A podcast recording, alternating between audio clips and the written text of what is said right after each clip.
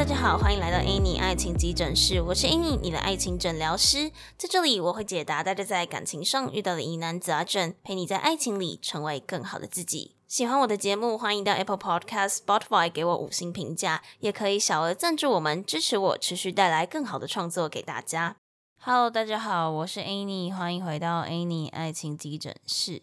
今天想要分享的议题是跟母胎单身有关。那母胎单身是什么意思呢？顾名思义，就是从你母胎开始到现在都是单身，也就是指说，呃，你从出生到现在一直都是单身，这样。其实我觉得，虽然说这个词就是还蛮直观、蛮有趣，甚至有一点那种诙谐的感觉，但是好像近年来就给人是一种标签式的压力，好像觉得说，哦，我是母胎单身，好像就有一点就是。假如说你到了某某一个年纪，可能二叉岁、三叉岁，然后你你被贴上母胎单身的这个点标签，或者是说在这个呃科技网络啊这种社群媒体的渲染之下，你知道，哎，好像我就符合这个母胎单身的一定义之后，可能会开始有一些就是标签化的想象，就会觉得说，啊，这是不是给人一种我很不会就是。呃，交友或是怎样，所以好像我之前就有看到网络上有些人，就是如果即便他是母胎单身，他也会好像想要藏这件事情，或者是说他会跟人家说，哦，我目前都单身之类的。可是其实，呃，好像。我觉得母胎单身呢，并不是说哦这样就是不好，还是怎样？因为其实每个人有去选择他自己想要的生活的自由。他可能觉得说哦，我都是这个状态，是我喜欢的，那我想要这样子，那也很好啊。就没有人说一定要就是我一定要是双双对对，或者是怎么样子的。所以其实今天想要讨论的这个议题，我觉得就是要讲的更聚焦是在于说他是。非自愿单身吗？就是他其实是很想要交另一半，他不是说哦，我我希望我是我是自愿单身的，不是。今天比较想要聚焦在讲非自愿单身，就是呃他。并不是说哦，我自己过得很快乐，我不需要，我不我我觉得我没有很渴望一段关系。那今天比较想要讲的是说，如果你真的非常非常渴望一段关系，可是你好像呃，就是都没有恋爱经验，甚至是可能还没有跟人家暧昧过，或者甚至连一对一的比较深入的交流都还没有这方面的经验的话，可以怎么做？那今天我觉得就是在你觉得你。呃，我不希望大家是抱持着一种就是焦虑感的那种感觉来听这一集。就是我觉得，呃，可能你可以放下那种，就是假如说你真的很希望交另一半，那今天想要告诉你的是一种比较自然而然的去认识人的方法，而不是说你需要为了没有另外一半这件事情而感到很有压力。就是我觉得，呃，或许如果今天你很积极于希望有一个另一半，然后你已经开始。就是紧张了，那我觉得希望透过这一集的方式，可以让你知道说，就是你想要认识人，甚至是想要有另一半，是可以是一个比较自然、开放、健康、舒服一点的心态，不需要把呃有另一半当做是一种人生胜利组的象征。我希望可以大家是带着比较放松的、自然的去看待这件事情，这样，因为其实当然你。呃，有了另一半之后，我常常在讲，你有了另一半之后，其实很重要的课题也是你要怎么样学着一个人生活，因为总是会有因为忙碌，甚至是远距离，或者是两个人的时间对不在一起的时间，那这个时候你就必须要知道，当你自己。还是一个人的时候，那你到底应该要怎么样把你自己的生活过好？这不管今天你是单身还是双生，还是还对还是有对象的情况之下，这都是一件很重要的事情。所以，呃，今天比较想要讲说，如果你真的就是没有谈过恋爱，或是你一段时间没有交往了。那应该要怎么样跨出第一步？然后或者说，哎，有没有什么想法可以去帮我们想想看？说如果现在好像停滞下来了，有什么方式可以让我保持持续有在接触人？那并不是说你需要为了没有在接触人，或者是没有跨出第一步而过度呃焦虑。因为其实当你觉得这件事情是很有压力的时候，你踏出去面对其他人的时候，你那个表现出来的姿态可能也会没那么自在，甚至说你可能会表现出目的性太强的样子，然后进而导致，即便你有踏出去认识人，可能人家都觉得跟你相处是蛮有压力，因为会隐隐约约感受到你好像就是有一点，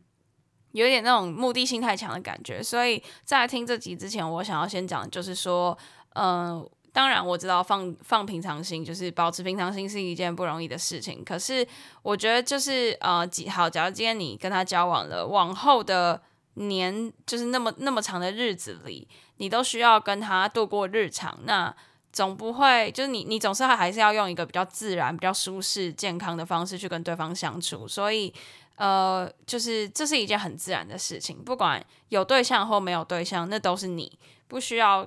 就是被外在的框架说啊，母胎单身就怎样，或者是说，呃，到几岁还没有伴就怎样怎样怎样，就是呃，可以用比较自然舒适的方式去面对这段关系，因为在你的人生里都是你要去主导你自己的人生，而非是透过其他人，你有没有拥有谁去。呃，定义你是谁，更何况其实人根本都不可能真正的去拥有其他人嘛。每个人都是独立的个体，并不是说我跟他交往了，我就拥有他还是怎样，并没有。所以你还是要过你自己的人生，也也都是以你自己来主导。所以真的，呃，不用为此而感到太过于焦虑。那如果现在对你来说你会紧张，然后你希望可以做些什么的话，那或许今天的分享可以参考看看，这样。好，那我觉得，如果今天你是我刚刚说的那一类型的人，你可能带有一些紧张，带有一些焦虑，然后很希望可以认识其他人，但是又希望自己就是放平常心，然后比较舒服的去跟其他人相处。因为其实我觉得这个议题，我在开始录音之前也有跟我一些朋友讨论过。如果今天你觉得你都没有另一半，然后你是想要有另一半的，可是你又不想要去改变你自己本来的某些事情，那这之中到底要怎么取舍？那我觉得这个时候就是做的这件事情不会让你不舒服，就是一个还蛮对我来说啊，就是一个还蛮重要的，我会去衡量的标准。就如果说好，当然你想要有另一半，你可能就需要去和其他人社交，然后多认识人嘛。那假如说今天某一个社交某一种形态社交场合就是我不喜欢的，那我也不要强迫自己为了就是要认识人而去那个形态的社交场合。我可以去选择是我比较舒服的，像是比如说。我喜欢做自媒体，那我就去参加自媒体的交流会，然后去认识其他的就是做自媒体的人。或是我喜欢登山，我就去参加登山社。我喜欢看书，我就去去参加读书会。那那件事情是我本来就会做的。那现在就是跟其他人一起做，我也觉得不排斥的话，那或许这就是一个不错的切入点，因为呃，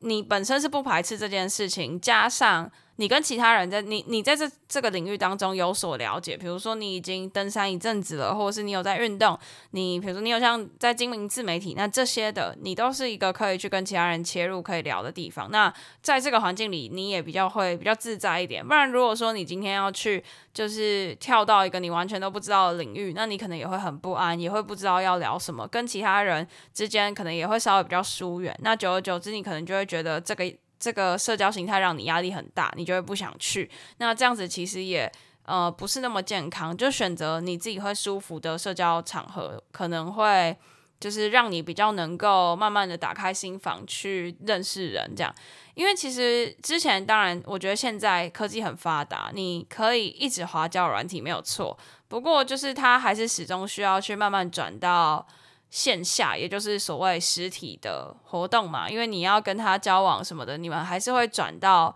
实体的见面。所以有些人可能觉得说，哦，一直滑交软体，然后一个一个配对到，然后再约出来，这个过程可能有点长，比较花费时间。然后或者是说，可能担心人家，呃，网络上跟现实生活其实还是有点落差，或者是，嗯、会有一些安全上、隐私上的顾虑等等的，那或许选择多出去走走，然后参加一些活动，也就是比较有机会练习和人面对面交流的这些学习。因为其实像我之前某一集在讲那个在讲说感情当中的表达能力，我觉得就是跟这今天这一集也会有蛮密切的相关。表达能力的那一集是一二一集，那就是在讲说，诶，其实你去。参加这种就是你本身就有兴趣的一些活动，可能也会让你比较自在，可以练习面对面交流。因为其实我觉得大家可能会觉得说啊，大家都都会说话，说话不是一件很基本的事吗？那为什么我还需要练习？可是怎么说，还有说到别人听得懂，还有你们双方是有真的有在内心交流的，有的时候并不只是说你把它说出来就已经达成这个沟通了，要真正。有效的沟通是要你们双方是有在一条线上的，那这是其实是需要练习的。那刚刚讲到的社交，其实也不是说就是呃跟你的你的妈吉一起出去，然后每个礼拜都是固定的人，这样当然是在社交没有错。可是如果你今天想要有持续在认识新的人，那如果你都一直在就是同样的交友圈，可能对于你认识新的人这件事情没有太大的帮助，所以。或许呃，你可以尝试去参加我刚刚讲的那种兴趣导向的社团，像是爬山啊、慢跑啊、骑脚踏车啊。那静态一点的，可能是读书会啊，或者是一起去品酒、品咖啡，或者是玩桌游等等之类的。那可以去参加这种，就是那你也可以，当然可以带你的一一两个好朋友一起去，因为你有携伴参加的话，你可能也比较不会那么紧张。然后这代代表说这个场所是有你已经认识的人，但是也有你还不认识的人，那你就可以慢慢的去拓展，慢慢的去拓展这样子。然后可能，而且可能有的时候你你你可以换个角度想，就不是说我今天去参加一场，比如说登山社，我就一定要跟登山社里面的人。交往并不一定，因为有的时候，呃，你接触到这个新的环境、新的人，他你在跟他聊天的过程中，因为你们都是你们都是初次见面，你们都还没有到那么熟，可能你们今天讲到了某一个议题，好了，你比如说，哦，我平常都会看什么什么 YouTuber，然后这个登山社朋友他就跟你说，哦，我有另外一个朋友喜欢爬山，然后也喜欢这个 YouTuber，他都会去参加这个 YouTuber 的聚会，那要不要介绍你们认识一下？因为因为如果今天你是跟你的一群就是兄弟姐妹，就是那种好哥们、好妈吉一起出去的话，其实很难有这种火花擦出来，因为呃你们都已经很熟，都会觉得你们已经很了解彼此，不太会有这种就是牵线啊，或者是聊一些比较就是外层兴趣啊的一些事情。那如果今天是认识一个新的人，他有可能就有机会去让你看到更多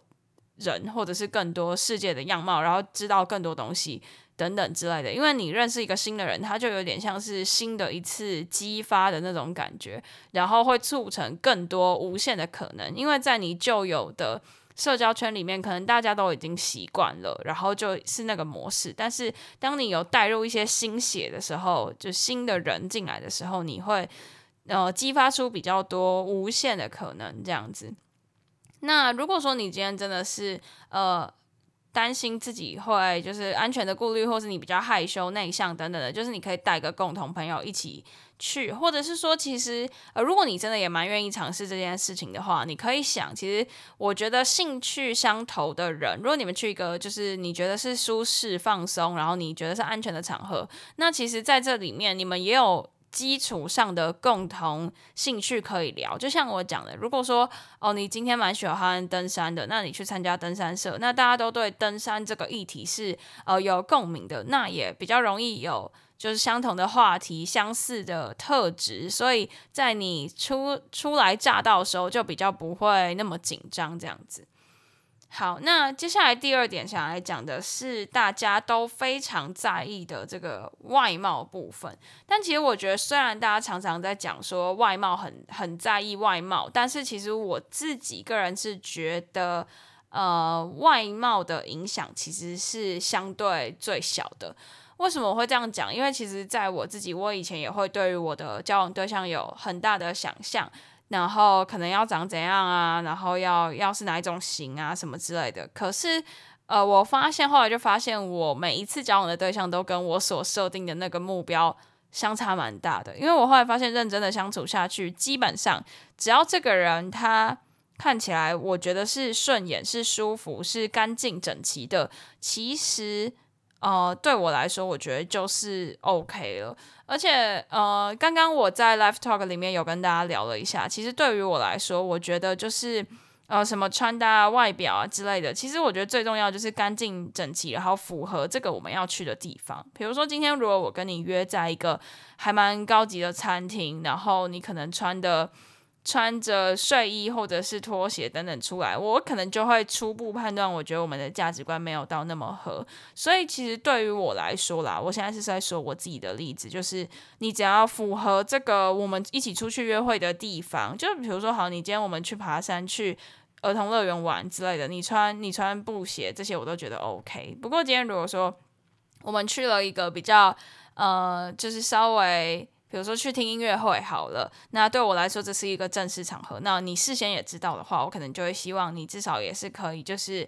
穿着比较得体整齐，这样之类的。因为为什么会说外貌的影响其实不见得到那么大？因为你常常也会觉得说，哎，为什么你在路上可能也会常常觉得说，啊，为什么这个人，你你觉得你对于这个人的想象是他旁边应该要有那样子的女朋友，可是好像事实上跟你的想象有一点不太一样。那有的时候有些人可能就会酸啦，说，哦，他一定就是很有钱，或是他是怎样？其实有的时候不一定，因为。呃，别人呈现出来的样子跟人家实际相处的的模式，你也不知道嘛？那你至少从这件事情，你就可以知道说，就没有人，没有人的就是就是审美标准，或者是他对于外貌的要求，对于伴侣的外貌要求都是一样的。因为你看，你可以接受的，别人不一定可以接受啊。然后别人可以接受，你不一定可以接受。所以我觉得最。最基本、最低标就是你至少要是顺眼、干净的，那可能就会跟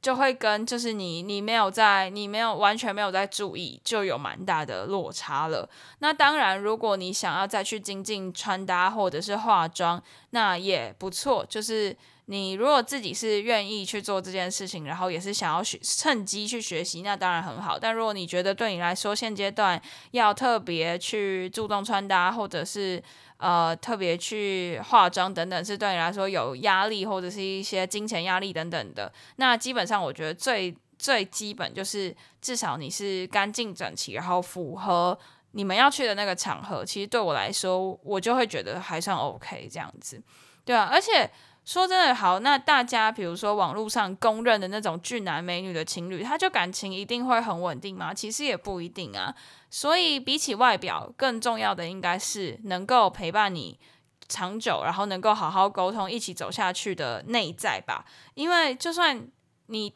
呃第一眼看到那些所谓的俊男美女，你可能会觉得啊好顺眼、好舒服，他们好幸福。可是你也不知道他们私底下是怎么样啊。所以，呃，内在是更更重要的。因为你们就可以去想想看，如果今天。你就是遇到一个陌生人，你完全不认识他，不了解他，然后你看着他的气场就是愁眉苦脸的，或者是你觉得他的诶，他的穿着好像让你觉得不符合这个地点的话，那你是不是可能就会觉得诶，那在一个群体里面，我就不会优先去讲跟他说话，我可能会选择避开他，或者是呃找其他人说话等等之类的。可是如果今天他就是。哦，也是符合这个这个场所，然后干干净净、整整齐齐，然后你觉得他的眼神是在发亮的，是有自信的，那你自自然而然也比较容易会被他吸引、被他感染。那当然，其实呃，这种我觉得其实除了是外外表之外，你散发出来的那个气场也很重要，所以我才会说，为什么不要，就是希望大家不要带着太强烈的。呃，焦虑或者是太强烈的，就是那种目的性去跟其他人相处，因为当当你有这种非常焦虑或者是非常呃，就是不自信的这种心情的时候，其实它会写在你的脸上，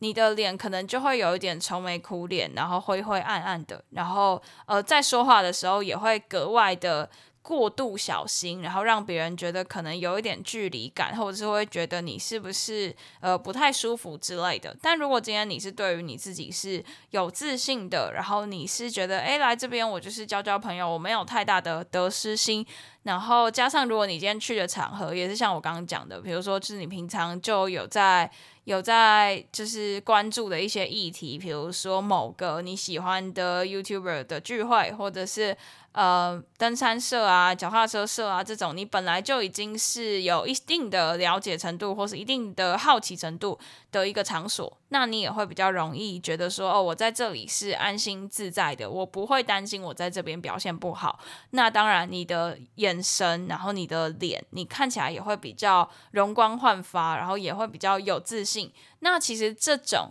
有自信、这种坚定的眼神，真的会让人看起来。闪闪发亮，然后让人会觉得，哎，想要跟你多认识，想要跟你相处，这样子。那不见得你可能要很会穿搭，或是你要是那种公认的帅哥，也不一定。就是当你今天散发出一个自信的气场，其实那个比很多事情都还来得重要。这样。那最后一个我想讲的就是得失心吧，因为呃，有一些有一些可能很久没有恋爱，或者是从已经从可能从他。一直以来都没有就是交过男女朋友的这类型的人，他们可能会得失心稍微比较重一点，会担心被拒绝，或者是被就是这段这段这段感情没有结果等等之类的。但其实你要一次就遇到彼此契合的机会很小很小，就像。你自己想想看，那些你以为是死党的那种国小同学、国中同学，长到大了，不是也大部分都就是散的，就散掉了吗？很少真的可以跟你一直走下去的吧？因为每个人都有每个人的喜好，都有每个人的价值观。那有的时候这段时间，在人生的这段时间上，我们频率不对，然后个性不同，可能就会走散了。那不见得是你的问题，因为只是。刚好不太适合，就像有时候我们可能换了新的工作，呃，到了比如说从高中到大学，从大学到研究所，从大学呃从研究所到出社会等等之类的，历经人生阶段的不同，可能想法都会有所改变。那这个时候可能会有人从你人生的列车上下车，但这不见得是代表你这台车开得不好，就是可能是你需要去下一个地点，那这个地点他并没有要去，所以他离开了你的车。所以我觉得就是不见得是你，你真的不好，有的时候真的就是刚好不适合。所以你不要把，然后不适合的原因，他也不见得会告诉你。你看那些与你渐行渐远的朋友，他通常也不会来告诉你说，哦，我是为什么才跟你渐行渐远。因为有的时候就是，嗯，内在他发现。你现在要去的目的地，你的想象可能跟他不一样，他就会慢慢的离开。所以你不用觉得说这一次的失败就是我不好，或是我长得不好看，他不是我的，我不是他的菜等等之类的。因为这都是需要长时间的相处去了解了解彼此的内在。那他离开了，他也不见得就是讨厌你这个人。所以。呃，不需要帮自己，就是可能那些人离开了，你不用去太过于怪罪你自己。当然，如果你有发现一些很明显的、很明显的问题是自己需要改善的，那我觉得，如果今天那个问题也是你自己想要改的，那当然是很好。但是也不需要一直为了这些失败而感到挫折，去怀疑自己，因为别人是因为什么点而而没有和你继续发展下去的原因，我们无从得知，也不需要去猜。那还有一个很重要，就是我觉得有时候我们每一个，呃，也不需要觉得都要是自己都要是追求的那一方，因为其实我自己的经验是，我觉得蛮常会是走着走着就在一起，没有什么谁跟谁告白，或者是呃谁谁提出确认关系，有的时候好像。在我自己的经验里，也没有完全是说谁就是要追求，谁就是要被等着追求这样。有的时候，当别人来对你示好的时候，你可能也可以多加留意。那既然如果你害怕你去追求其他人会失败的话，那换个角度想，当别人来和我们示好，你也可以多去留意，多去包容，然后呃，也可以保持着一种，哎，那我就是多多认识人的这种。心态不用去觉得说哦，我我看中了什么，我就一定要得到，对，所以我是觉得，与其是说你觉得像像传统的观念，可能都会讲说什么，就男追女什么隔层山，什么女追男隔层纱之类的。其实我觉得没有一定是这样。就像我之前分享说，呃，我自己的经验也会有人很讶异说，诶，常常经常是。经常是没有人会主动来追求我，或者是诶，其实我看到我喜欢的，我也会主动去认识，所以没有说一定男生就是怎样，女生就是怎样。而而且有的时候，我觉得我更喜欢的形式，并不是谁追谁，或者谁被谁追，而是那种呃，自然而然就走在一起的感觉。那怎么样达到这种自然而然就走在一起的这种境界？我觉得更多时候是用着一个比较开放的态度去面对你身边所有走进你的世界的这些人。就是，嗯，不用去觉得说，哦，我主动去认识人就很怪，或者是别人来认识我，别人就是有意图。如果今天我是觉得，诶，没有没有什么不舒服，然后我也觉得，诶，蛮好奇的，可以试试看。那这种时候或许就会。创造了蛮多的缘分，那或者是说在团体生活里面，可能有时候你帮忙其他人，然后其他人来帮忙你，或是你需要别人帮忙的时候，然后等到之后你也有机会也会去回报给他，那这种互相帮忙的关系其实也会蛮自然的，就是自然而然慢慢的就会有一些延续和交集，就是这些生活中的小事其实都是你可以去发现的。那如果这些生活上的小事，它后续的发展不见得如你心里所料的话，那也不用觉得说是你的错，因为缘分这件事情很奇妙，不是说你说你想要它，它就一定要待在你人生的列车上，因为它也有可能发现你。你跟他的终点站不同啊，对吧？所以好，那我们就稍微整理一下今天讲到的几点。第一个就是说，诶，你可以去一些让你舒服的、有帮助、对你有帮助、你自己也自愿参加的这种那个社交的活动。那第二个就是，我觉得外貌不见得是最重要的，你要先对自己。有自信，然后散发出自信的光芒，这也是很重要的。然后第三个就是你不要害怕失败，然后在跟人相处的时候，也可以保持着开放的心态，多一点包容，多一点机会，这样子。那么希望今天的内容有帮助到大家，能够更勇敢的去跨出那一步。那当然，如果你很喜欢你现在的生活模式，我觉得也不需要就是为此而特别感到焦虑，或者是怎么样，就选择你自己喜欢的形式。然后在想要跟其他人认识的基础之下，需要就是比较放宽心一点，自然一点，不要带着太强的得失心和目的性，也会让你在跟其他人相处的时候表现出比较自在的样。样子好，那今天的分享就到这边。那在进入 Q&A 闲聊时间之前，别忘了追踪我的 IG Any 你的爱情诊疗师，在那边会跟大家做一些日常的分享啊，也会跟大家有一些问答互动等等的。想要更了解我的话，欢迎追踪我的 IG。那另外呢，如果你正在为情所苦，可以加入我的 LINE 匿名社群，这是一个匿名的群组，那大家都会在里面互相交流、提问、讨论等等的。或许你现在遇到的问题，有人过去有这样子的经验，那就也可以给予你帮助；又或者是你自己的经验，也有可能帮助到其他人。那链接我都会放在下方的资讯栏，欢迎大家加入。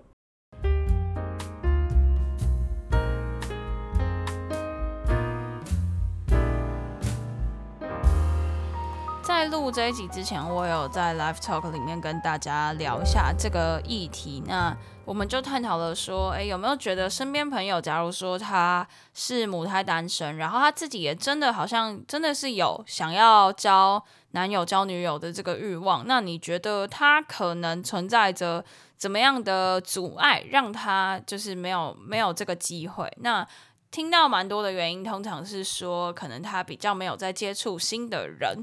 那我们就有在聊说，那你觉得如果今天，呃，他真的就是喜欢宅在家，然后，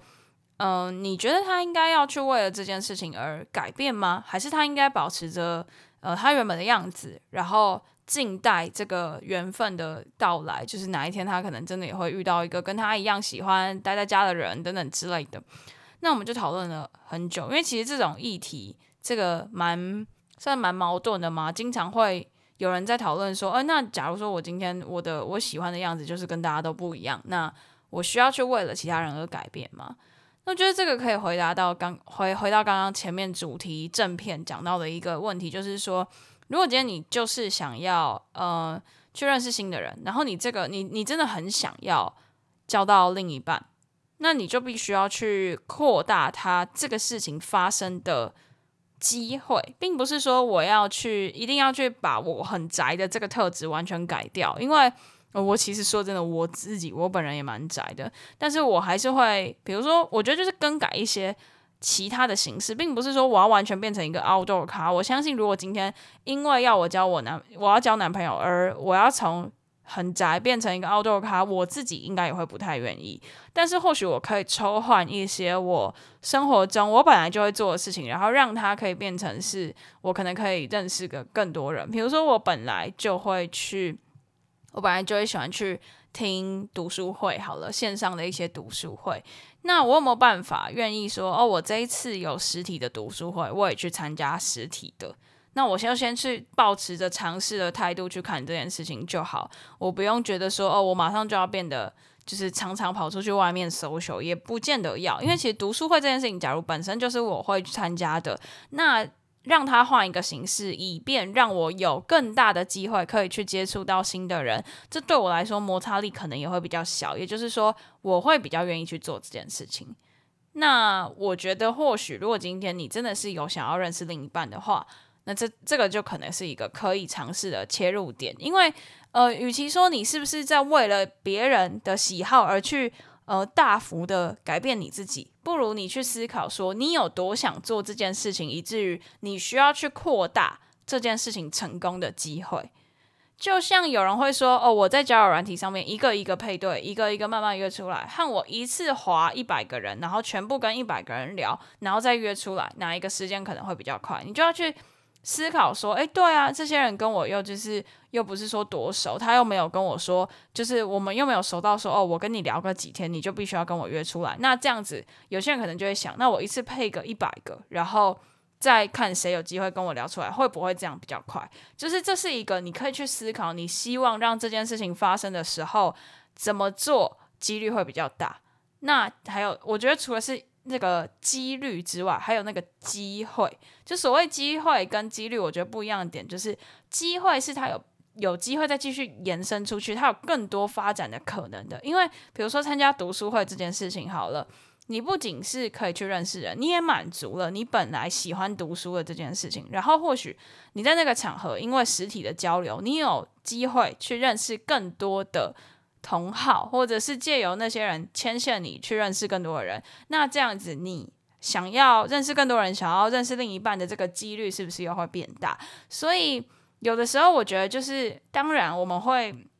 觉得说，好像你为了符合世俗的世俗会喜会，就是你要去多认识人才会有人看见你，你要去符合一些世俗的眼光等等的，当然你可能会觉得很。很现实啊，或者是你不喜欢这个样子，那我或许你可以去从另外一个角度去切入，就是说你做什么事情是你不会觉得不舒服，然后你本身也愿意去做，只是换一个方式，或许可以带来更多的可能。那这个可能不见得是你只是单纯为了认识人，或是认识另一半，也有可能是带领你到一个，比如说你你更喜欢的读书会的形式，更多你知道怎么读书的方法等等之类的，就是不用太把。某一件事情去说得太死，那抱持着一些开放的态度去看待，不管是与人的交流也也好，或者是你自己的生活态度也好。就是多去看看，其实对呃你自己内心的想法也会有一点不一样，然后带来一些碰撞，然后可能会有一些新的想法。我自己觉得也是还蛮不错的。但当然，我觉得一切都是建立在你自己有多么想做这件事情，然后做这件事情是不是符合你自己的就是内心，你是不是真的有想去做，然后你会不会觉得不舒服？这当然重视自己的感受，我觉得还是要摆在前面的。这样，那今天就是跟大家分享一些就是。这就是，如果觉得你很很久没有踏入一段恋爱，或者是你还没有机会踏入一段恋爱的话，你可以用怎么样的方式让自己比较没有压力的去认识人，然后甚至是更深入的交流。这样，那今天的节目就到这边，那今天的分享就到此结束啦。喜欢的话，别忘了动动小手到 Apple Podcast、Spotify 给我们五星评价留言，也可以小额资助我们继续创作。感谢大家的支持，那我们就下集见啦，拜拜。